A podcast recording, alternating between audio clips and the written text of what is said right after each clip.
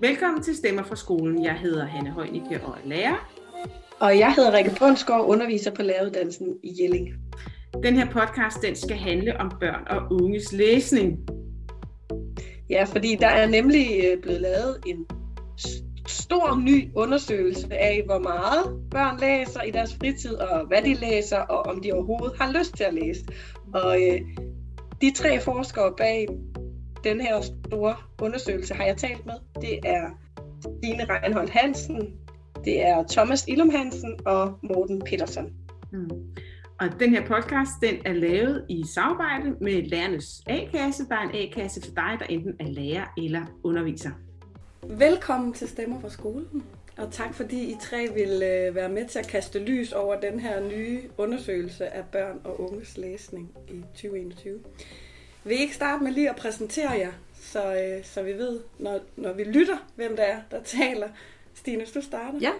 Ja, mit navn er Stine Reinhold Hansen, og jeg har faktisk lavet den her undersøgelse sammen med de her to andre, Thomas og Morten, som må sige lidt om sig selv. Men øh, det er tredje gang, jeg laver den her undersøgelse, og øh, egentlig har jeg jo ja, været med til at udvikle spørgeskemaet, været med til at analysere og skrive hele rapporten frem. Mm. Ja. Og din baggrund, Stine, for at være, være med ja, til at lave det? Ja, jeg har jo en P H D i øh, børnelitteratur og børns øh, fritidslæsning, øh, og så underviser jeg i Jelling på læreruddannelsen der, og så forsker jeg også øh, i Center for Anvendt Skoleforskning, hvor jeg blandt andet arbejder med børns øh, læse- og medievaner. Ja, godt. Thomas?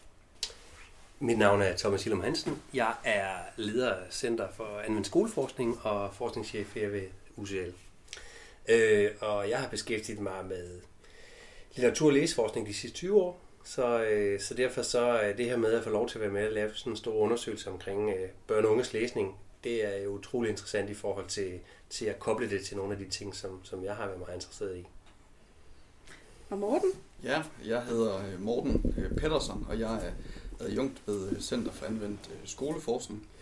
Øh, og jeg har været så heldig at, at få lov til at, at være med til at gennemføre øh, den her øh, undersøgelse øh, sammen med Stine og Thomas.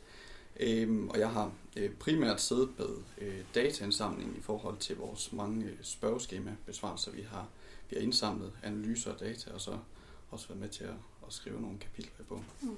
Og din baggrund for så at være med her? Jamen, jeg er oprindelig P H D fra statskundskab på Aarhus Universitet, egentlig i politisk holdningsdannelse, men i studiet af politisk holdningsdannelse fylder spørgeskemaer og statistiske analyser Øh, ret meget, mm. så øh, fra den vinkel er det jo meget spændende at, at skulle indgå i så stort projekt, som, som det her har været.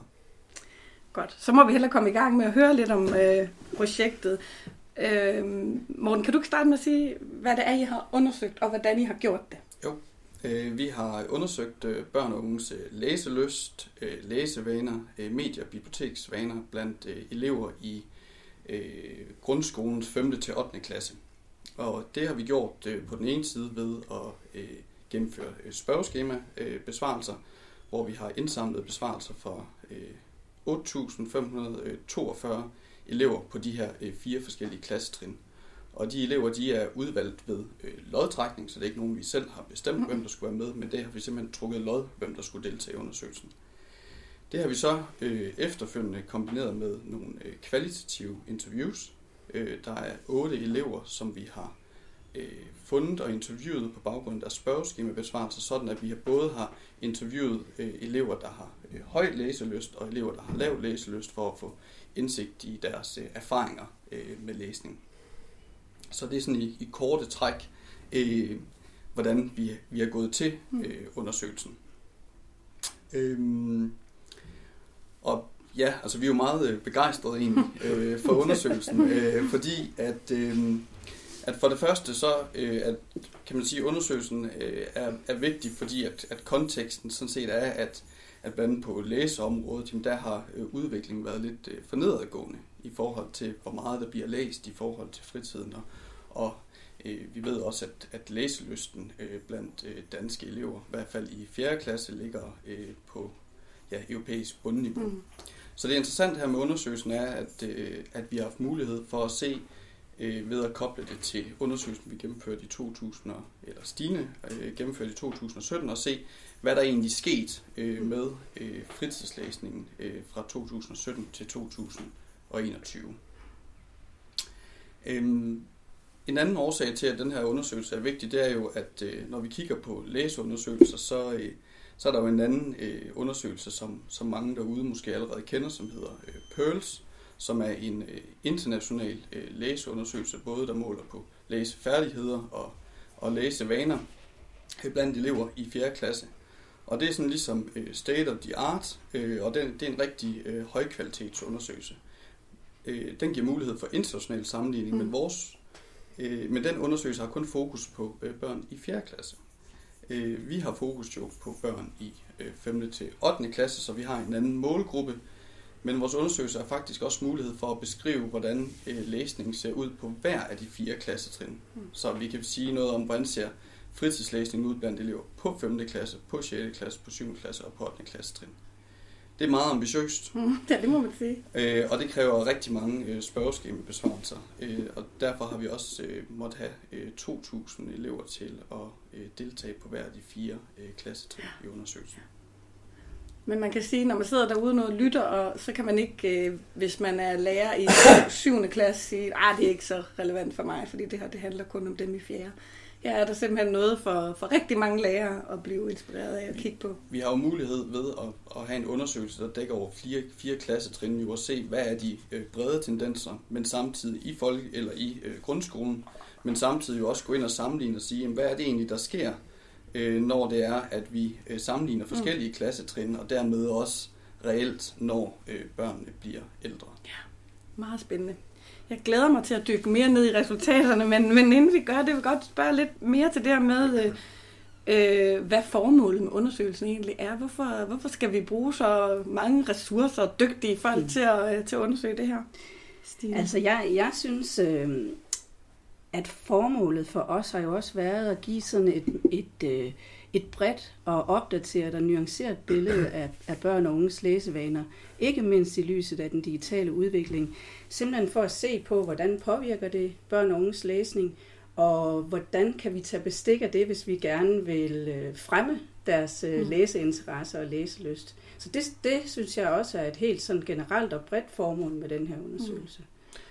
Så er vi simpelthen nødt til at vide, hvad vi taler om. Ja, vi bliver simpelthen nødt til at vide også, hvad de interesserer sig for, mm. hvordan er det, de bevæger sig mellem mm. medier øh, i det hele taget. Ja. Ja. Hvis vi nu starter med det allermest overraskende, undersøgelsen har vist. Hvad vil I så sige? Jeg ved, den har vist meget. Der er jo en hel, en hel bog, man kan læse. Men, men hvad er det mest overraskende, hvis I skulle lige pege på det, inden vi går lidt dybere ned i det? Jamen altså, det der er mest overraskende, det er, og for lige at forstå det, der er mest overraskende, mm. så skal man forstå, hvad det er i lyset af. Mm. Fordi, ja, læselysten er meget lav, og den falder med klassetrinene.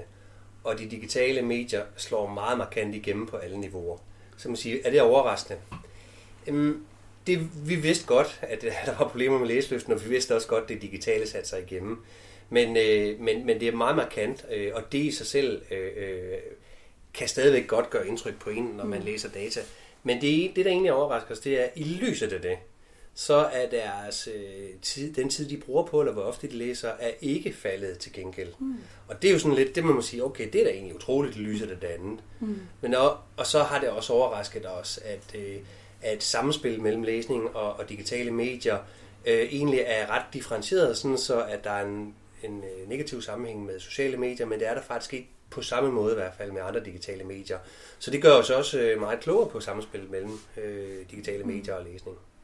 Okay, så man skal altså være særlig opmærksom, hvis børn bruger meget tid. Vi går mere ned i det om lidt, mm-hmm. men man skal være særlig opmærksom, hvis børn bruger meget tid på sociale medier, og ikke så opmærksom, fordi de bruger meget tid i det hele taget på digitale medier. Det er et tegn blandt flere, ja, så det behøver okay. ikke kun være et negativt tegn, nej, men det er et okay. tegn blandt flere, ja. Så det er faktisk øh, vigtigt at få skærpet sin opmærksomhed. Ja.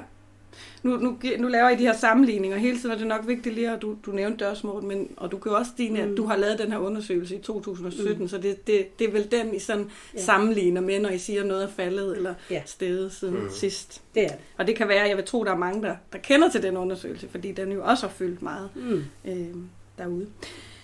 Godt. Men hvis vi nu starter med det her begreb læselyst, som jo er det på en eller anden måde i læsevaneundersøgelsen, som sådan er highlightet meget, og noget af det, vi taler meget om, når vi taler om børns læsevaner, det er det her læselyst.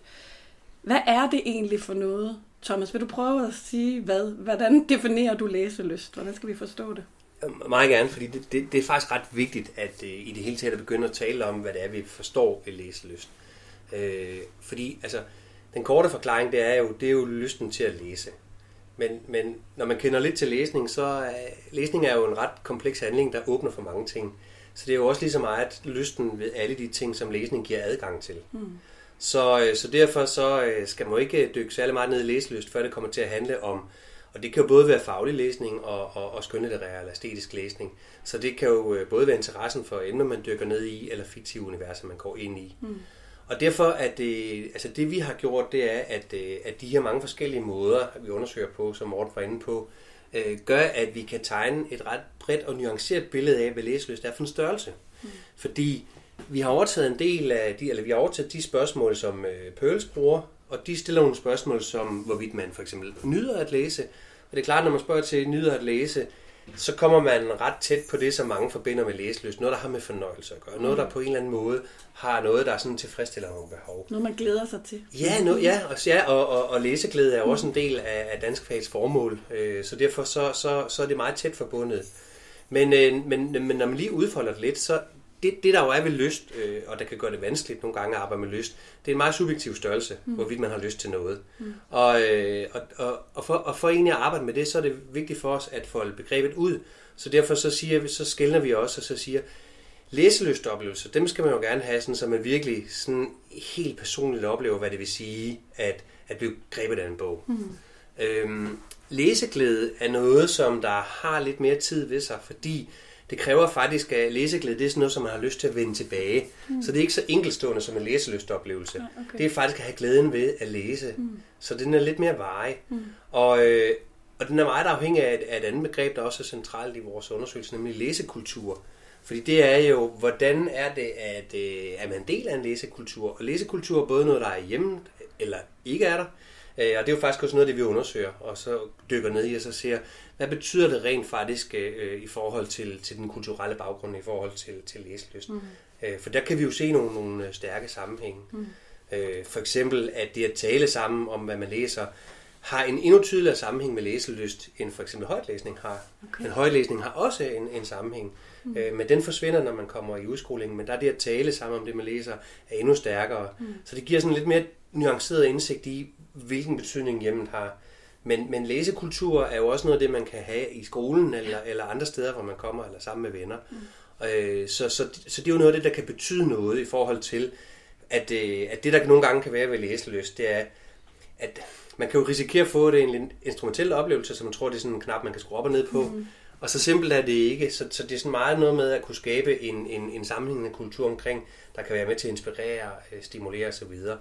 Og når man så går lidt videre, så, så har vi sådan noget som øh, litteraturinteresse og, øh, og litteraturengagement. Og der flytter vi fokus fra det, man taler om, når man taler læselyst og læsemotivation, som der er meget fokus på individet, mm. til øh, i højere grad at have fokus på, øh, på, på det, vi interesserer os for. Altså genstanden, teksten øh, og hele det læsefællesskab, der kan være omkring det. Mm. Så, øh, så derfor så har vi sådan bagerst i bogen. Øh, håber, at nogen, der får lyst til at, at, at, at tjekke det.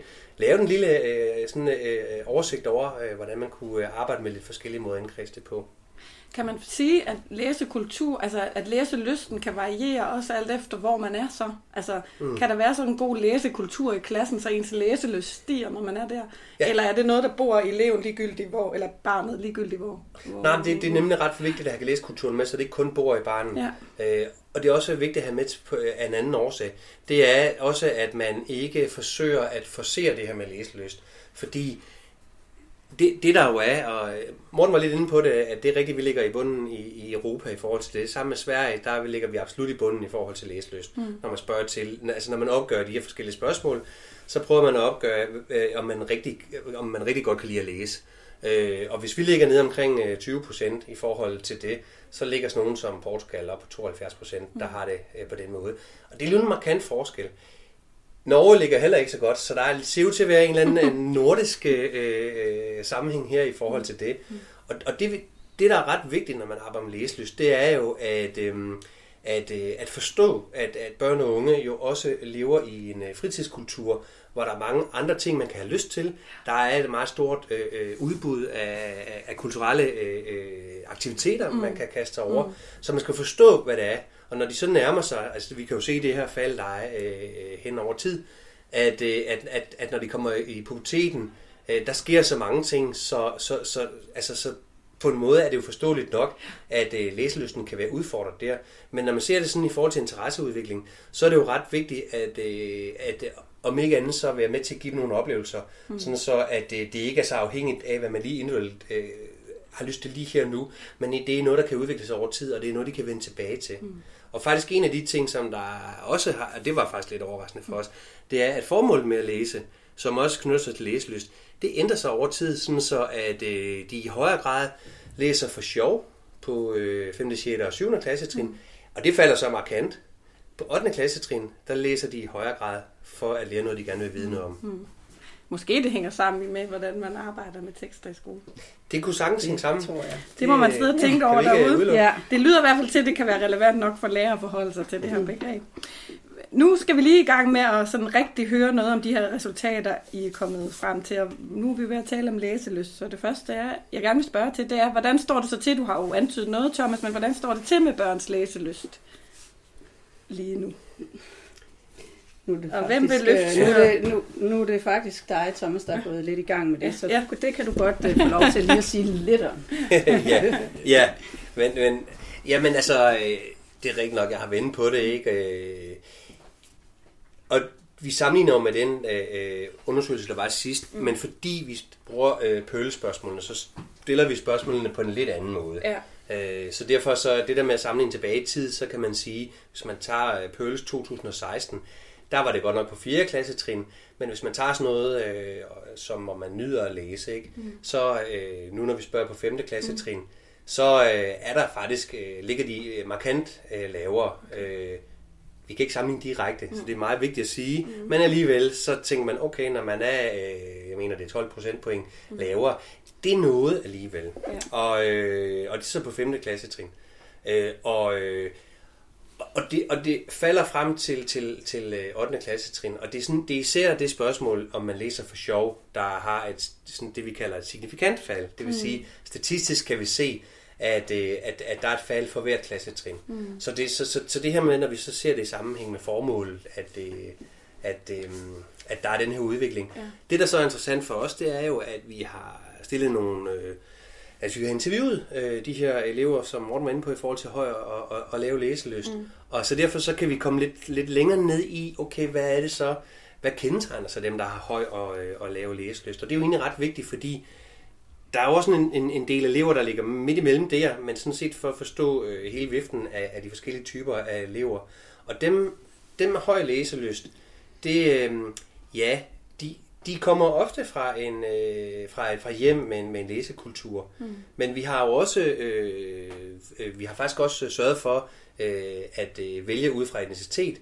Så derfor så kan vi så se, at dem, der kommer fra en anden etnisk baggrund, de kan faktisk godt bryde, øh, selvom der ikke er en, en læsekultur derhjemme. Mm. Der kan jo så godt være forventninger til, at man, man måske øh, klarer sig, men egentlig, øh, de kan godt bryde og så og læse. Mm. Og når, når man interviewer dem, så kan det også godt være for at blive klogere på sproget, eller i det hele taget øh, øh, få nogle andre oplevelser, end, end det man ellers får. Men, men hvis vi siger sådan, samlet på dem med høj læselyst, så kan vi se, at de værdsætter det her med at gå ind i et andet univers. Mm. De, øh, de værdsætter, at, øh, at læsningen giver adspredelse, og det giver mulighed for nogle gange at træde ud af det der fælles sociale rum, for egentlig at gøre noget andet. Mm. Så, øh, så de er meget bevidste omkring, i hvilke sammenhæng de læser, og hvorfor de læser. Mm. Når vi så spørger elever med lav læselyst, de, de, de ser helt anderledes på læsning. Altså læsning, det er noget, der er pligtbetonet. Mm. Det har rigtig meget. Det, det er noget, man skal om i skolen. Det er noget, der er forbundet med, med vanskeligheder. Mm. Det kan godt være, det kan være elever med læsevanskeligheder, men det kan også være forbundet med udfordringer i forhold til koncentration og opmærksomhed. Mm. Og det her med at føle, at jamen, så, vil, så går man jo ud af det sociale fællesskab, øh, og det gør man nødigt, medmindre man er tvunget til det. Mm. Jeg synes, jeg kan genkende de to typer elever mm. også, når man er sådan. Ja. Så, øh, Er der, er der flere ting af jeres undersøgelse af læselyst? Ja, vil du supplere, Morten? Ja, men en af de ting, som, som ud over, ja, ud over det, som Thomas allerede har sagt, så kan man sige, at, at øh, vi har også nogle nye resultater i forhold til det her med øh, drenge og piger og, og læselyst. Øh, fordi øh, vi vidste egentlig allerede godt, at øh, både fra tidligere undersøgelser og fra PIRLS, at, at, øh, at piger ser ud til at have mere øh, læselyst mm. end drenge. Men, men øh, i den her undersøgelse, der, der, der kan vi se, at der faktisk er en tendens til, at, at forskellen i piger og drengs læselyst ser ud til at stige med klassetrin. Okay. Så hvor der for eksempel i, i femte klasse, der opgør vi, at der er øh, tooghalvfjerds procent af pigerne, der, der siger, at de nyder at læse. Mm. Øh, det, det gælder for øh, syvoghalvtreds procent af drengene, og der er sådan en forskel på femten procentpoint mellem mm. de to andele. Men i, men i ottende klasse, der bliver den forskel op på femogtyve procentpoint mm. øh, mellem de to grupper. Så, så, så det, det, det er egentlig øh, lidt interessant, fordi man kan sige, det vi vidste, det var egentlig jamen, på enkelte klassetrin, jamen, der kunne vi godt se, at der var en forskel, men vi vidste egentlig ikke, hvor systematiske de var øh, på tværs af øh, klassetrin. Så der er vi blevet klogere, og så faktisk også med øh, den her øh, mulige ekstra tilføjelse, det faktisk ser ud til, eller en fortolkning af resultaterne i hvert fald er, at forskellen den øh, vokser mellem drenge og piger, når de bliver ældre. Ja. Øh, så det, det er noget, der også har, har fanget øh, vores opmærksomhed. Ja. Og som der må være rimelig interessant at undersøge nærmere, hvad årsagerne kan være. Ja, for man kan jo sige, at, at det er et, et første skridt. Vi kan jo ikke, vi kan jo ikke sige øh, på baggrund af undersøgelserne, hvorfor de her øh, forskelle er. Så på den måde så sætter det jo lidt øh, lys på en, en problematik, som vi godt vidste, der var der, men mm. som...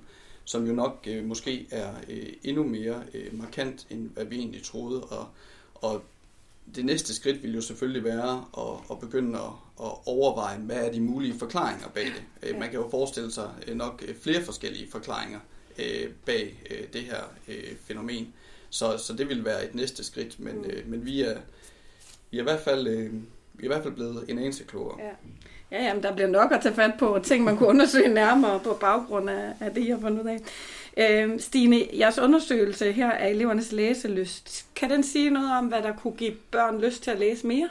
Eller? Jamen, altså vi har jo, ligesom vi gjorde i to tusind og sytten, der har vi også haft sådan et udsagn, der handler om, øh, altså hvad kunne få mig til at læse mere, eller jeg vil nok læse mere, hvis. Og så har de haft øh, en masse forskellige udsagn, de kunne øh, krydse af ved. Og jeg øh, tænker, at øh, ligesom sidst, så det, der ligger på absolut førstepladsen, det er faktisk, hvis det var om emner, der interesserer mig. Mm.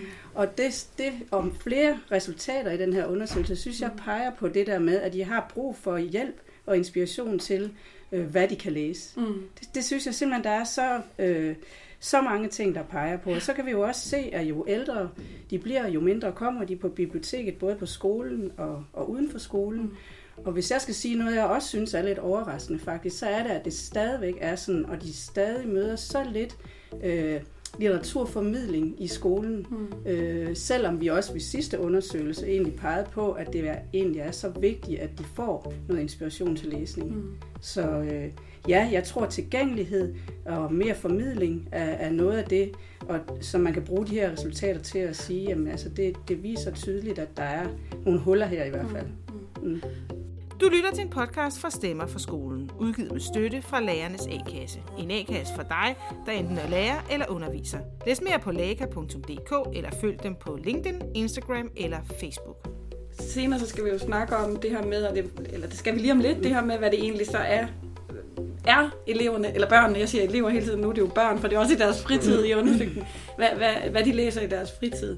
Og det er jo spændende også at se på, når de så siger, øh, jeg vil godt læse noget, der interesserer mig, om, øh, om, men det ved jeg ikke, om I kan sige noget om, om der er en sammenhæng mellem, eller en, en måske en modsætningsforhold imellem det, man læser i skolen, og det, man læser... Øh, altså, om det påvirker deres læselyst? Øh, om det tror jeg, det tror jeg egentlig også øh, øh, i forhold til det, du sagde, Thomas, med øh, at dem, der har lav læselyst, også forbinder øh, det at læse med noget kedeligt og langtrukken noget i skolen, og dem, mm. der egentlig har en læsekultur, har, øh, har en, en anden glæde ved det. Men mm. det siger også noget om, at det kræver faktisk, at man træner det mm. på en eller anden måde.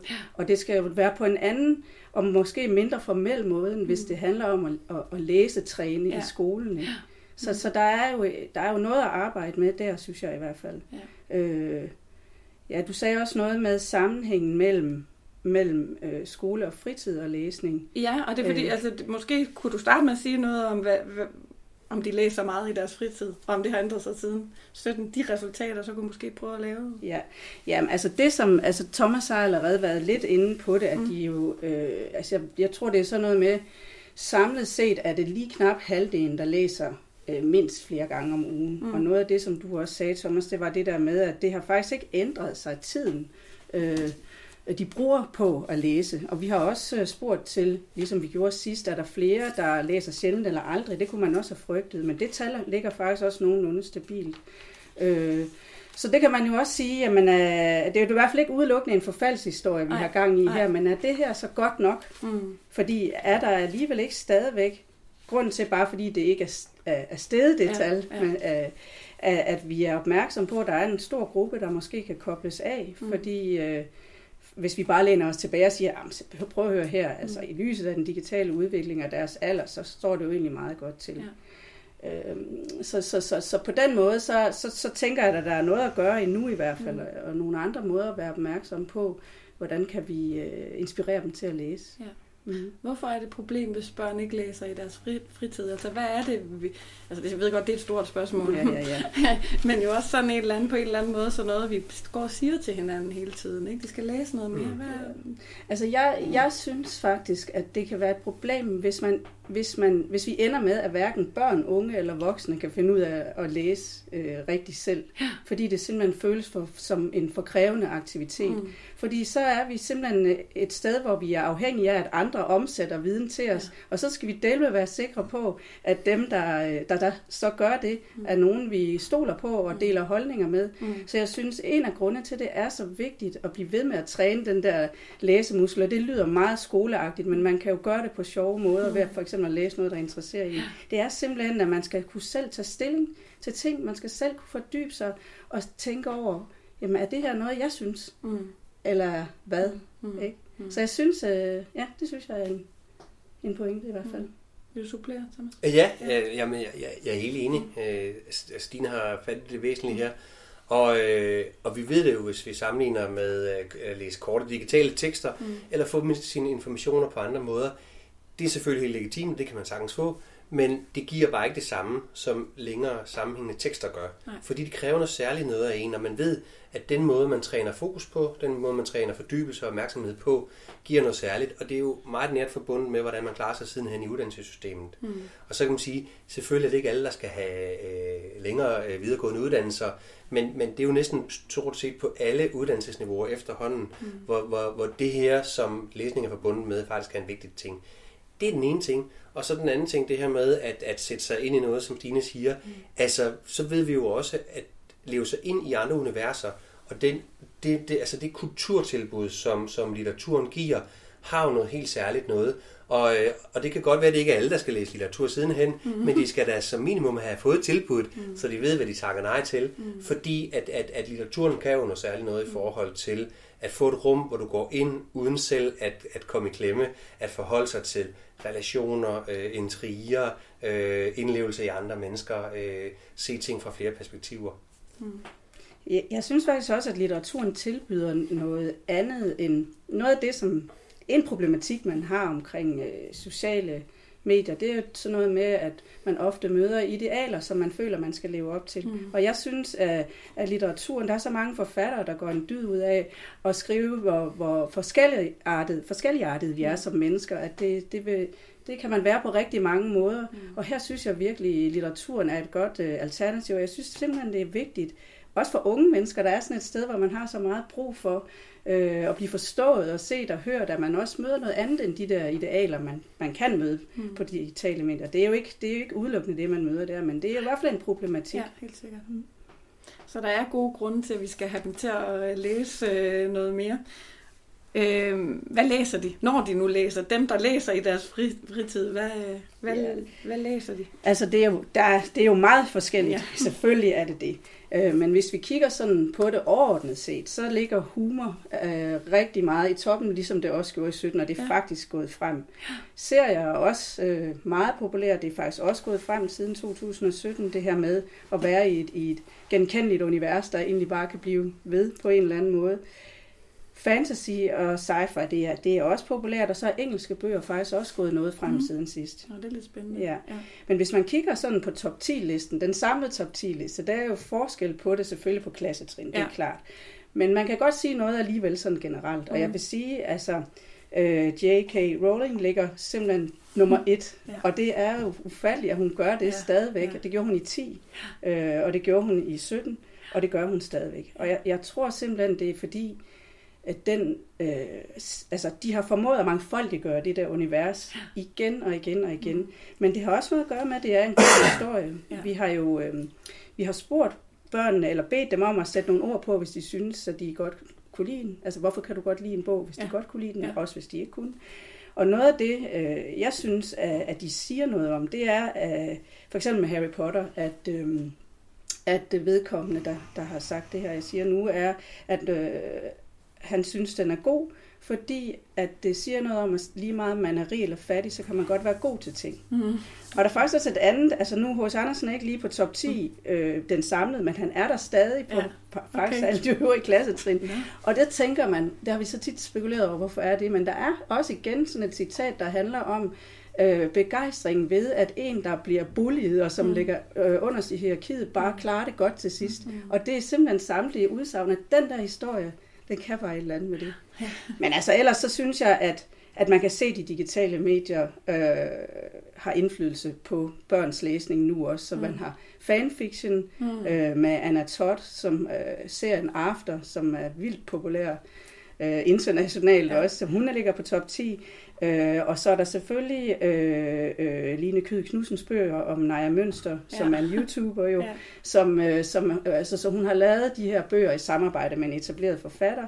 Ja. Øh, og jeg tror øh, i det hele taget, det der med, at man kan bevæge sig mellem flere forskellige medier, er noget, der appellerer til børn og unge i dag. Så du kan se film, du kan spille spil, du kan også kommunikere med forfattere eller nogle andre, der har læst øh, om, hvad er det, der sker. Så det hele den der forestilling om, at læsning er sådan en isoleret øh, aktivitet, vi gør krøllet sammen i en lænestol, øh, er måske ved at ændre sig til mm. noget andet mm. i, i lyset af den digitale udvikling. Noget, man kan dele, noget, man kan gøre på farten, noget, man kan gøre på andre måder. Ja, spændende. Nu ved I jo også en del om litteraturundervisning i skolen, og det var noget, det jeg spurgte lidt til før, men så den her... Tidligere har der i hvert fald været tale om, at noget af det, man læste i skolen, det var sådan noget meget utilgængelig litteratur, som skulle være ret kompleks og sådan noget. Og så øh, læste de san, eller san, fanfiction eller ja. Serier eller sådan noget ude i fritiden. Hvad, hvad tænker I? Er, er det stadig sådan? Kan I sige noget af det? Og, og hvad kunne problematikken være? Hvis der er nogen, skal man læse to forskellige ting? Det... Altså jeg vil godt, jeg kan godt ja. Bare lige hurtigt ja. Sige noget. Altså jamen det er meget tydeligt, synes jeg, at det stadigvæk er meget opdelt. Og jeg tror også, det skal være sådan, at man læser nogle lidt mindre tilgængelige tekster i skolen, fordi der har man mulighed for at åbne det for eleverne. Men stadigvæk, så tror jeg egentlig også, det kan betyde noget om, de føler, at de har en lille smule indflydelse på, dels hvad der bliver læst. Jeg tror godt, man kunne tage udvide paletten lidt i forhold til, hvad man læser. Men også hele tilgangen til det, så det og det, det kan være, at du vil sige lidt om, Thomas, men så synes jeg egentlig også bare, det er vigtigt at skelne mellem, der er noget, vi skal læse i danskundervisningen, men det er så vigtigt, at der bliver plads til den der litteraturformidling, der faktisk handler om fritidslæsning også. Mm. Jeg synes, det, det mangler simpelthen, det er et kæmpe hul, og det synes jeg skal prioriteres meget mere. Mm. Så der er de to, som det er også noget, der foregår i skolen, for der er alle børn, men, øh, men det er ikke nødvendigvis knyttet til, til litteraturundervisning Nej. Som sådan. Men det kunne godt ligge hos dansklæreren. Ja, eller, det, det, det eller fordi jeg ved, jeg ved jo mm. godt, at de har så travlt. Der er mm. så meget, de skal. Mm. Men så, at man på, på en eller anden måde får råbt politikere, lokale som nationale op, så der bliver rum til, at de så kan blive sendt ned til øh, en bibliotekar på skolen, som kan, kan lave noget med dem. Ja. Ja. Ja. Thomas? Det er interessant nok, at øh, når vi så har interviewet de her elever med lave læselyst, en ting, der går igen, det er, at den her måde, at de skal svare spørgsmål på i forhold til, når de læser. Hvis de ikke har læselyst i forvejen, så bliver den i hvert fald fuldstændig dræbt der. Mm. Og det går igen i det, de siger, ja. At de her analyseskemaer, at det er noget af det værste, de ved. Mm. Og så det er i hvert fald ikke måden, man gør det på. Og, og, og vi synes jo, at når man kigger på tværs af de mange ting, vi har herunder, begrundelserne for, når de så endelig har en, en, en god læselystoplevelse, så siger det jo noget om, at de skal jo have nogle æstetiske chok i deres øh, danskundervisning. De skal, de skal nogle gange øh, få tingene fra en anden vinkel. Så, så, så, så i forhold til, hvad de så selv vælger, og så hvad en dansklærer typisk vælger, så skal vi have, og det er jo lidt det, du er inde på, Stine, bredt øh, viften ud. Ja. Og, og, det, og det er klart en opgave for dansklærer, øh, bibliotekarer, men også hovedbibliotekerne eller folkebibliotekerne øh, skal samarbejde omkring. Mm. Så dansklæreren skal også lige udvide sit perspektiv på, hvad er litteratur, og, og i virkeligheden give, altså ture og vælge noget andet end, end, end, end det, som alle de andre dansklærere også vælger. Ja, og, og, og lige præcis her er det jo meget interessant, at, at dem med høj læselyst, hvor vi kan se, de, de, har, de har et forhold, de har et reflekteret forhold til, i hvilke sammenhæng de læser. Mm. Øh, det med lav læselyst og lavest læselyst, det har vi jo sådan prøvet at køre sammen med i forhold til de andre formater, lydformater, e-formater. Jamen, øh, de... Øh, De bruger ikke lydformater. Mm. Det er faktisk dem, der læser moderat, der bruger mm. lydformater. Mm. Mens dem, der læser rigtig meget, de, kan, de foretrækker papirbogen. Mm. Og så må jeg sige, alene det her med at gøre opmærksom på, jamen, øh, det, du kan også lytte, hvis yeah. du ikke er den, der læser mest. Mm. Øh, der er andre tilgang til det. Mm. Og det kan, der kan jo også, det der er anden forskning, der peger på, at nogle gange kan drenge godt foretrække e-formater, mens, altså der, der kan mm. være nogle forskellige. Mm. Men i det hele taget det her med, at øh, at øh, skabe øh, en, en vis at skabe et anerkendende rum i forhold til, at der er forskellige måder at læse på, mm. og der er forskellige ting, man har lyst til. Mm. Fordi selvfølgelig skal der også være noget kompleks litteratur og nogle udfordringer i undervisningen. Men, men, men hvis vi, og det er jo lidt tilbage til det, som Stine var inde på i forhold til, øh, hvad der kan give dem lyst til at læse mere, mm. det med selv at få lov til at bestemme nogle tekster. Ja. Altså skabe et rum for det også mm. i undervisningen. Ikke altid selvfølgelig. Men det her med sådan set at variere sin undervisning mm. ud fra nogle af de her øh, altså ud fra nogle af de her resultater vi har, mm. det, det, det vil jeg håbe det kunne give inspiration til. Og så ud med skemaer over forskellige litterære begreber, hvis man gerne vil skabe læselyst i hvert fald. Ja, det er i hvert fald måden man gør det på, mm. ikke? Mm. Altså det er jo det er jo måden, man, fordi selvfølgelig skal de have et fagsprog, selvfølgelig skal de lære at analysere, mm. men øh, det er ret afgørende måden man gør det på. Mm. Ja. Godt.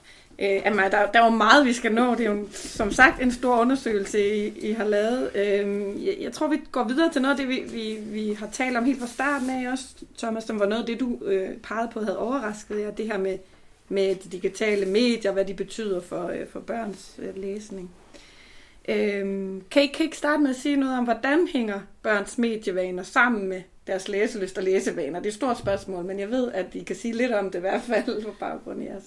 Jo, altså det, det vi har undersøgt, det er, hvordan øh, brugen af øh, forskellige typer af digitale medier, det kunne være øh, tid brugt på streaming, øh, sociale medier, øh, spil, øh, hvordan hænger det sammen både med øh, fritidslæsningen, altså hvor ofte man læser, og, og så egentlig også med øh, evnen til at holde sin opmærksomhed. Mm. Og øh, hvis vi først ser på øh, fritidslæsningen, jamen så... så finder vi en, en ret øh, tydelig sammenhæng mellem det at bruge øh, sociale medier og øh, hvor ofte man læser, sådan at, at jo mere tid man bruger på sociale medier, jamen, jo mindre, øh, jo mindre øh, ofte læser man øh, bøger i fritiden. Øh, og det kan man selvfølgelig sige, jamen, det, øh, hvad, hvad skulle man næsten øh, ellers forvente? Øh, men, det er slet ikke tid til at læse, fordi de sidder på de sociale medier. Præcis, præcis, det kan man jo tænke. Men, men øh, noget af det, som, som alligevel har øh, overrasket os lidt, det er, at der er en meget tydelig sammenhæng. Mm. Det er en meget klar øh, sammenhæng. Og, og når vi så ser på, hvordan den samme sammenhæng ser ud, når vi kigger på øh, spil mm. og fritidslæsning og øh, streaming og fritidslæsning, der er sammenhængene slet ikke øh, så tydelige. De, vi kan godt finde nogle tegn på det, men slet ikke så tydelige i forhold til sociale medier. Så øh, det er selvfølgelig et resultat, som, som, som selvfølgelig øh, har vakt over vores opmærksomhed. Ja. Det er klart. Øh, men altså, den, den, man kan sige, den nærliggende måde at fortolke det resultat på, det er jo selvfølgelig, at øh, jamen, sociale medier er øh, et onde for læsning, og at sociale medier øh, driver øh, fritidslæsningen ned. Og det er øh, meget muligt, at det er sådan, det hænger sammen. På baggrund af de analyser, som vi har lavet, der kan vi bare ikke øh, sige, at det nødvendigvis er den vej øh, sammenhæng, den øh, vender. Det kunne for eksempel også bare være, at dem, der ikke bryder sig så meget om at læse, mm. de er også mere tilbøjelige til at være på sociale medier. Ja. Men vi alligevel, øh, øh, vores nysgerrighed er selvfølgelig pirret meget, fordi vi finder den her meget klare sammenhæng i forhold til øh, sociale medier og, og fritidslæsning. Så derfor så synes vi jo, at, og som Thomas nævnte tidligere, at det, det fortjener en vis kritisk opmærksomhed. Mm. Ja. Ja, Thomas. Så er der jo også en ting, som vi øh, kan se nu, når vi kigger på det på tværs på den måde. Og det er jo, at øh, når der ikke er samme negativ sammenhæng i forhold til digitale spil mm. og streaming, så kan man gå ind og overveje, okay, hvad er det så, der kendetegner øh, de forskellige typer af mm. digitale medieforbrug. Og det der er, fordi vi, vi har også den her gang, har vi også spurgt ind til digitale tekster, så vi kan også se noget omkring, at øh, altså, jeg vil bare sige, generelt er det digitale medieforbrug meget højt. Mm. Altså det, det er sådan det generelle. Det kommer billede. Ikke helt bag på os. Og det er der nok ikke nogen, det er der nok ikke nogen, der bliver overrasket ja. Over. Det der så er samtidig, det er, at, at læsning af papirtekster falder. Læsningen eller brug af lydformater og e-formater falder ikke på samme måde mm. øh, med klassetrinene. Til gengæld, så når vi ser de digitale tekster, så, øh, så ligger sådan noget som nyhedsfeeds og så videre. Det ligger relativt højt, men sociale medier og læsning af tekster på sociale medier, det stiger mm. rigtig meget. Mm. Og der kan man sige, at tidligere har der været sådan, så kan man jo øh, varme sig lidt ved, når så får de det læst i det mindste. Ja, der er der, der, det er der læsning, mm. det er det skrift, man, man omsætter til mm. betydning og indhold og så videre. Og det er jo rigtigt nok, men, men, men det, det sker jo på en anden måde, når man læser korte tekster, for det ved vi, at man langt højere grad skimmer og læser overfladisk. Mm. Det, der, det der er rigtig meget forskning, der peger på, så man kan ikke bare sige, at det er læsning på samme måde. Mm. Men når man så ser øh, øh, det her med læsning af bøger og, og længere tekster, når det hænger sammen med spil og, øhm, øhm, og streaming, så skal man huske på, at det, der er fælles for de her måder at bruge medier på, det er, at man går ind i et univers. Om det er et spilunivers, eller med streaming, om det er, er et øh, billedbordunivers, man går ind i, så er der jo det fælles ved det, at man har en opmærksomhed omkring det univers, en samlet opmærksomhed. Og det, det er jo anderledes end i forhold til korte digitale tekster mm. på sociale medier, hvor det er mere noget med at være overvågen og at have et beredskab i forhold til, hvem siger hvad om hvem. Mm. Og, øh, altså, mm. det er jo en helt anden måde socialt at være til stede på. Mm. Og den her, nogle gange taler man om, om hyperopmærksomhed, øh, når man er til stede på den måde. At, at det, det er jo noget af det, som der meget øh, kan udfordre det her med at lukke ting ude og så mm. gå dybt med noget eller fokusere på noget. Og der er digitale spil. Jamen, øh, der skal du også koncentrere dig, og der skal du faktisk også være øh, opmærksom på nogle bestemte måder. Der bliver du også opslugt af et univers, og det gør du jo også, hvis du streamer. Så selvom det er andre måder at være, blive opslugt af et univers, end når du læser litteratur, mm. så, øh, så har det det fællestræk. Mm. Så, det, så det er en opmærksomhed på, hvordan man læser de tekster, man så læser. Også udover hvor mange de læser, og hvorhenne de læser dem, så er det også, hvordan de ja. Læser dem. Og der hører jeg en bekymring for, for de her sociale medier, som... Og, og hvordan skal lærerne egentlig forholde sig til det? Ja, og det er jo også fordi, at, at vi har også samtidig kontrolleret for en, for en øh, lang række andre forhold, så det er ikke sådan noget, man bare lige kan forklare det med øh, øh, alene, at jamen, det er også øh, på grund af køn, øh, fordi der er nogle kønsforskelle, mm. at øh, piger bruger flere sociale medier, mens drenge spiller øh, mere spil. Altså igen, det, mm. det tror jeg ikke, der er nogen, der bliver overrasket nej, over. Nej. Men, men, men, men når vi kontrollerer for alle de her forhold, så er der stadigvæk den her sammenhæng. Ja. Og så har vi, så er vi gået et skridt videre. Vi har spurgt til øh, brug af Instagram eller Snapchat og, og så videre. Mm. Øhm, og, øh, og der kan vi så se, at øh, sådan noget som YouTube, mm. det bruger drenge også øh, relativt meget, der er faktisk mere end piger. Men når vi går over til Snapchat, Instagram og TikTok, som jo er meget billedbårende på mm. en bestemt måde, mm. det bruger piger mest. Og når vi så kigger, dykker helt ned i dem, så kan vi øh, sammenholde TikTok med et særligt spørgsmål, der har med trivsel at gøre, nemlig om man føler sig rask og vel tilpas. Mm. Og der er, en, der er en negativ sammenhæng til uh, TikTok. Mm. Der er rigtig mange ting, før vi sådan endelig kan sige, hvorfor det er sådan. Mm. Mm.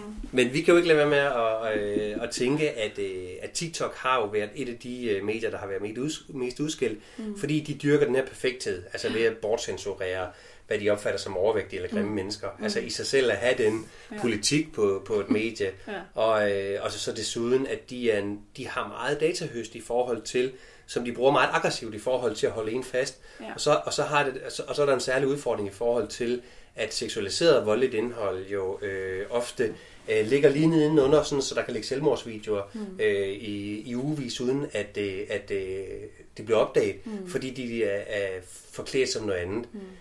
Vi kan så ikke sige, om det er det, der gør det. Nej. Men jeg vil bare så sige, at det er i hvert fald også et af de øh, medier, der har været mest kritisk opmærksomhed overfor, mm. der hænger mest negativt sammen med trivsel. Ja. Man kan lige for at supplere dig, Thomas, altså man kan jo sige, at, at, at det, det vi, vi ligesom finder i den her undersøgelse, det er jo at noget, som, som bør altså skærpe vores opmærksomhed om, hvad, hvad kan øh, mulige øh, negative konsekvenser være af sociale medier, fordi vi finder, at sociale medier hænger sammen med mindre fritidslæsning. Vi finder, at sociale medier hænger sammen med sværere evne til at holde opmærksomhed. Og, og, og uden at vi, vi kan sige, at vi ligesom har fundet ud af nødvendigvis, hvordan, hvad er årsag til hvad og så videre, men, men så slår vores resultater ned i noget, som måske øh, skal italesættes, mm. og som skal overvejes, og som vi også skal snakke med de øh, unge og børn og unge om. Altså, hvad er det øh, for nogle øh, potentielle faldgrupper, der kan være ved øh, brug af øh, sociale medier? Øh, vi har jo også interviews med... Øh, med unge, der fortæller om øh, netop, hvordan de har svært ved at sidde koncentreret med en bog, ja. fordi de bliver forstyrret af notifikationer mm. fra deres øh, telefoner, og øh, ja, venner, der gerne vil i kontakt med dem via sociale medier. Øh, så det er jo ikke øh, det samme som, at vi, øh, vi, vi skal sige, at sociale medier er, øh, nødvendigvis er øh, onde, for, og det, det kan vi slet ikke, men, mm. men vi synes, at der er grund til, at, at der er nogle ting, der, der skal, øh, der skal øh, ses øh, på med en vis øh, mm. alvor. Og når man taler om elever fra femte til ottende klasse, så vil man jo også sagtens kunne tale med dem om lige præcis den her problematik. Ikke? Det... det er det, du siger i virkeligheden. Altså, et, et bud kunne være at sige, at nu afskaffer vi sociale medier, den mulighed har vi ikke. Og et andet bud kunne være, skal vi ikke huske at, og måske i virkeligheden gøre eleverne kritiske over for, for den mangel på opmærksomhed, de selv måske er opmærksomme på. Mm. Jo, jo, altså mm. der, der altså... Det, det, er jo, det, det er jo en del af opdragelses- mm. øh, og dannelsesopgaven mm. i skolen, mm. at, at, at lære kritisk opmærksomhed. Men jeg synes også, det er ret vigtigt, øh, og, det, og det er jo noget, du har fat i, Stine, det her med inspirationskilder. Altså fordi, at hvad er det, der inspirerer til at læse? Mm. Altså, der, der spiller den en rigtig stor rolle. Ja, men det, det er jo, det er jo øh, film, og det er serier, og det er sociale medier, der, øh, der inspirerer mest til. Så noget læsen. Godt kommer der også ud af de ja. sociale medier, ja, fordi man det er kan også få vigtigt. Anbefalet noget god litteratur der måske, eller hvad? Altså det er jo også vigtigt, fordi jeg tror, ja. det er vigtigt for at forstå, hvad, den er, hvad det er for et mediebillede, der kendetegner børn og unges liv, ja. altså, og det er og det, er det, de tyr til, det er det, mm. de er fortrolige med, og det må, det må vi simpelthen også bare tage med. Mm. Øh, og det tror jeg også, det kommer der også en masse godt ud af. Ja. Ikke? Ja. Så, øhm, ja. Mm. Det, der er ikke en simpel løsning her. Nej, det er der altså ikke. Men en opmærksomhed både hos lærere og selvfølgelig ja. også forældre. Nu er det jo ikke dem, vi lige henvender os til i dag. Ja. Øhm, biblioteker er også et område. Nu begynder vi at nærme os øh, en afslutning. Og, og, og de her bibliotek- bibliotekarer sidder måske også derude og lytter, skolebibliotekarer eller, øh, eller folkebibliotekarer. Mm. Og der har I jo også fundet noget, noget måske lidt bekymrende. Kan I sige noget om, hvordan og, og i hvilket omfang børn de bruger biblioteker i skolen og uden for skolen? Ja, altså vi kan i hvert fald sige øh, øh, noget om, at der er en, en, en stor del, der ikke kommer på biblioteker. Mm. Og hvis vi tager skolen først, så er det mindre, jo ældre de bliver. Det er meget, meget tydeligt, at det ikke prioriteres, ja. øh, når de bliver ældre. Og det, øh, det, det synes jeg er noget, vi skal lave om på. Mm. Altså... Øhm, så, men de kommer selvfølgelig mere på skolens bibliotek, end de gør på biblioteket udenfor. Mm. Men her tror jeg, at, øh, det, at skolen kunne være en vigtig brobygger, mm. faktisk, fordi du har dem i skolen, og du kan vække deres interesse, du kan gøre opmærksom på, hvad har øh, biblioteket uden for skolen af tilbud. Og hvis man laver et, et samarbejde der, og får åbnet deres øjne lidt for, hvad det egentlig er, der sker. Øh, og der tror jeg altså både, vi har jo sådan noget med, øh, hvor ofte de snakker med bibliotekarerne, både i og uden for skolen. Og der er næsten ikke nogen, der er i dialog med nogen af dem. Har det ændret sig siden sytten? Øh, ja, der, ja. Der, er et lille til, der er en lille tilbagegang, ja. øh, og særligt blandt de yngste, okay. faktisk. Ja. Og nu, så kan man også sige, der er jo også, der er også været noget corona blandet mm. ind. Ja. Og det eneste, vi kan sige, det er, at faktisk så var der ikke restriktioner eller lukkede institutioner. Det havde der ikke været i fire måneder, da Nej, vi foretog okay, den her det undersøgelse. Det, der kan være det kan det nok godt stadig, for man ja, okay. kan sådan se lidt på nogle udtalelser, at de ikke helt har fået gang i skolens bibliotek øh, endnu og sådan ja, noget. Så jeg, okay. jeg tror godt, det kan have en indflydelse. Men altså samlet set, så tænker jeg samarbejde mellem skole og folkebibliotek, mm. og så at de skal være meget mere øh, opsøgende. Det handler både om at have mulighed for det, fordi mm. på skolens bibliotek, der ved jeg, at der bliver sparet, og der er slet ikke sat timer okay, i det. Mm. Så altså, det er i hvert fald noget, men bibliotekarerne på folkebibliotekerne skal måske også øve sig lidt i at komme ud over rampen. Mm. Og det er en lidt ny funktion måske, mm. Mm. at man ikke bare sidder af ekspertisen, som er, er bered, altså gerne vil svare på spørgsmål, ja. hvis man bliver spurgt, mm. men at man måske skal være en lille smule mere opsøgende. Mm. Måske også komme ud på skolerne, ja. for at lave den slags samarbejder. Ja. Så der er noget helt konkret, man kunne gribe fat i, både på skolebiblioteket og folkebiblioteket. Ja. Fordi hvad, hvad, hvad er det for en betydning, de her bibliotekarer kan have for, for læselysten? Altså... Altså, jeg, jeg tænker, at de kan have en helt afgørende betydning, ja. Fordi det er dem, der, det er dem, der øh, ved, hvad der findes af læsestof. Det er dem, der kan gøre det interessant øh, for de børn og unge at læse. Ikke? Så jeg synes, øh, det kan være, der er en masse børn, der slet ikke møder læsekultur andre mm, steder præcis. End lige præcis der, og med den ressourceperson måske, der er der. Så det, er, det tror jeg kan være helt afgørende, mm. også øh, for... Øh, altså udligne øh, nogle sociale skel øh, øh, mellem børn, øh, fordi at, fordi at øh, det er ikke sikkert, at man har en læsekultur med sig hjemmefra. Ja. Og her kan skolen spille en helt central rolle. Ja. Godt. Nu, nu går vi lige væk fra bibliotek, mm. bibliotekarerne og bibliotekerne og tilbage til lærerne, som selvfølgelig også godt kan være bibliotekarer. Det, det ja. Er der jo nogen, nogen af derude. Øh, og, og vi skal til at slutte af, og det jeg gerne vil slutte af med at spørge jer om, det er, hvad I synes, og jeg havde først skrevet, hvad kan lærerne bruge de her resultater til, og så tænker jeg, nej, hvad bør de bruge dem til, og det er jo nok i særlig grad dansklærerne. Mm. Hvad synes I, lærerne skal bruge den her undersøgelse til? Altså, jeg, jeg, synes, øh, jeg synes, lærerne skal tage bogen og gå til deres ledelse og vise dem, hvor lidt øh, øh, de kommer på skolebiblioteket, og hvor meget det egentlig kan betyde for deres læsekultur, og især med de ældste, at man simpelthen får meget mere fokus øh, på det, mm. øh, og at man på, også tænker øh, læsning lidt anderledes ind i dansk undervisning, måske med afsæt i tallene, og så bruge vores lister til, som inspiration til, øh, hvad kan egentlig inspirere børnene til at læse, hvad er det egentlig, de godt kunne tænke sig. Øh, det, det er i hvert fald noget, det jeg tænker. Mm. Så man kan helt konkret slå op og se, okay, ja, se, hvad er det, de godt ja, kan lide at læse? Ja, både ja. Samspil mellem medier, men også simpelthen forfattere og mm. titler. Ja. Det, det er det, der er afgørende, fordi mm. altså, det giver et nuanceret indblik, både i, i det digitale medieforbrug, men også i deres læsning. Og hvis der er noget, vi har brug for, fordi nu har vi jo talt om det her med at skabe en synlig læsekultur, mm. det skal jo ikke bare være noget, der er skoleagtigt, for det handler jo ikke om, hvordan man øh, analyserer ud fra forskellige vinkler, eller jeg-fortællerforhold osv., som man kan lade, hænge op på væggen i klassen. Mm. Det handler jo om alt det, der er lystbetonet, alt det, der øh, giver interesse til mere, og når, og når man får folket det her ud, så, kan man jo, så har man jo et bedre grundlag for at få deres øh, fritidsinteresser øh, til at spille sammen med deres øh, læsning, også, også i skolen. Mm. Jeg tænker sådan helt konkret, så er der noget, hvis man ikke er opmærksom på det, der hedder læsespor punktum d k, som faktisk er øh, bibliotekernes samlede indgang til råd og inspiration til både lærere og bibliotekarer, pædagoger og forældre også. Mm. Der kan man faktisk gå ind og kigge, fordi hvordan kommer man egentlig i gang med det her? Og så vil jeg også sige, at man kan gå ind på vores hjemmeside, som jeg prøver at sige nu. Mm. Det er w w w punktum u c l punktum d k skråstreg læsning enogtyve.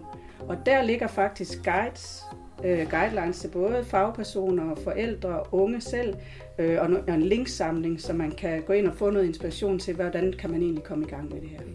Så der er ingen undskyldning i virkeligheden for at gå ud og prøve at gøre lidt for at øge elevernes læse jeg tror, derude? Jeg tror, der er masser af udfordringer, og det skal vi hjælpes med at øh, løse, men der er i hvert fald også nogle håndtag at gribe fat i. Ja, I har gjort jeres. Tak fordi I ville være med. Stemmer fra Skolen. Velbekomme. Ja, det var jo et mega spændende samtale, jeg havde øh, med de her tre forskere, synes jeg selv. Og hvis nu der sidder nogen derude og tænker, det her det må jeg vide mere om, end vi kunne nå på den her øh, lille time, så øh, kan man altså gå ind på, øh, på den hjemmeside, som øh, Stine også henviser til i, øh, i interviewet. Vi lægger et link til den på, øh, på vores Facebook-side. Hvis man har lyst til at læse hele rapporten, så kan man downloade den gratis som e-bog på Aarhus Universitetsforlags hjemmeside. Ja. Anna, hvad den tænker du? Meget, den er meget konkret, ikke? For der er også nogle helt konkrete råd til, hvad kan man gøre for simpelthen at, at løsne lidt op på nogle af de problemer, som de, øh, som de fremhæver i interviewet her, ikke? Jo, altså både på hjemmesiden og i selve udgivelsen af rapporten, der er der, der, er der gode råd og anbefalinger og guides og så videre. Ja, altså jeg vil også anbefale, at man lige lytter til den podcast, vi lavede med Thomas Illum for to års tid siden, der hedder Undersøgende Litteraturundervisning. Øh, fordi der kom, får man altså også nogle ret gode råd, og vi har et interview med en lærer, som jeg husker hedder Nana, og hvor hun simpelthen fortæller, hvordan laver jeg den her undersøgende litteraturundervisning konkret i min klasse. Ja. Øh, så det synes jeg også, man kan, man kan gå ind og lytte til. Ja, fordi man kan sige, at lærerne faktisk kan på den måde påvirke elevernes læselyst, ikke? Altså hvis man laver god litteraturundervisning, det var i hvert fald en påstand for Thomas, så, øh, så kan det være, at det også øh, smitter lidt af på, at eleverne ikke ser læsning som sådan en pligt, noget kedeligt, noget hvor man skal udfylde nogle skemaer. Mm. Det var da en, øh, var da en god anbefaling. Lyt til noget mere Stemmer fra Skolen. Men jeg synes også det her med, altså vi kan heller ikke også lære at sige, nå, men han kommer fra et hjem, hvor man ikke læser bøger. Så den der læsekultur, det har han bare hjemmefra, så det vil sige, det, vi kan ikke rigtig gøre noget. Vi kan faktisk også skabe den her læsekultur i klassen, øh, og det er egentlig noget, jeg selv har arbejdet med, øh, ved jeg havde bogklub, hvor vi, anmeld, hvor vi øh, gav gode tips til gode bøger til hinanden, og simpelthen satte tid af i undervisningen til det. Og så var der det, som jeg fandt ud af, øh, og det er måske sådan lidt noget, vi lærere skal, skal lige være lidt opmærksom på. Man kunne godt anbefale en bog, man ikke havde læst færdig, eller som man bare var lige begyndt på. Man behøver ikke at have læst ja. helt færdigt. Og det tror jeg bare er noget, så tænker vi lærer, at vi skal lige læse det færdigt, for vi rigtig kan anbefale det. Nej, det behøver man faktisk ikke. Altså, det kan også bare være noget, du lige har læst et par sider af, og det virkede mega spændende. Det må du også godt anbefale. Så den her bogsnak, som ikke skal have en karakter, eller som ikke skal have et eller andet færdigt, hvad har du tænkt omkring bogen, det er ret vigtigt at have i sin klasse, synes jeg i hvert fald. Jeg har haft meget øh, glæde af det med, med mine elever. Ja. Godt lavpraktisk råd, og selv at skabe den her læsekultur som lærer, eller forsøge at gøre det i hvert fald. Mm. Så var der også den her pointe om, om de sociale medier, altså det, det her meget, altså de har fundet en meget tydelig forbindelse, eller i hvert fald, at, at dem, der øh, er rigtig meget på sociale medier, de læser ikke så meget. Øh, og det er, jo, det er jo tydeligt, de kan jo ikke sådan fuldstændig forklare, hvordan årsagssammenhængen er. Men, øh, men jeg tænker da som lærer i, i, på mellemtrinnet og udskoling, skulle det måske være meget spændende at præsentere sine elever for det fund, og gøre dem opmærksom på, at hvis man bruger rigtig meget tid på sociale medier, så får det altså betydning for noget andet. Mm. Mm, og måske som en indgang til, at man jo indimellem er det meget godt at forholde sig lidt kritisk til, til vaner med, på de sociale medier. Altså prøv at få dansk fagligheden ind i lige netop det. Øh, det tror jeg kunne være en mega fed undervisning. Det har jeg ikke selv prøvet, men jeg tænker da, det vil jeg sgu da komme i gang med. Præcis. Så vi skal holde os, beholde os kritisk til de tekster, vi læser, hvad enten det er på, øh, på skærmen eller, øh, eller på papir. Mm. Øhm, Altså jeg tænker, der er nok at gå i gang med som lærer derude for at øge øh, elevernes læselyst, og også øh, bruge argumenter for, at det faktisk er vigtigt, at vi læser. Jeg synes, Stine havde nogle rigtig gode øh, begrundelser for, hvorfor skal vi egentlig overhovedet øh, blive ved med at læse noget andet end de der små korte tekster. Mm. Det kan give nye perspektiver og forståelser og alt muligt. Så, øh, ja. så det er, øh, der, der er lidt at gå i gang med for os derude. Ja, men det er det da. Altså litteratur er mega vigtigt, fordi det skaber både vinduer og spejle for os. Altså noget, vi kan spejle os i, og nogle vinduer til en verden, vi ikke kender til. Øh, og det håber vi også, den her podcast har gjort. Det var simpelthen et indblik i børn og unges læsevaner, som vi ikke kendte til. Måske havde vi en formodning, men vi vidste ikke hundrede procent.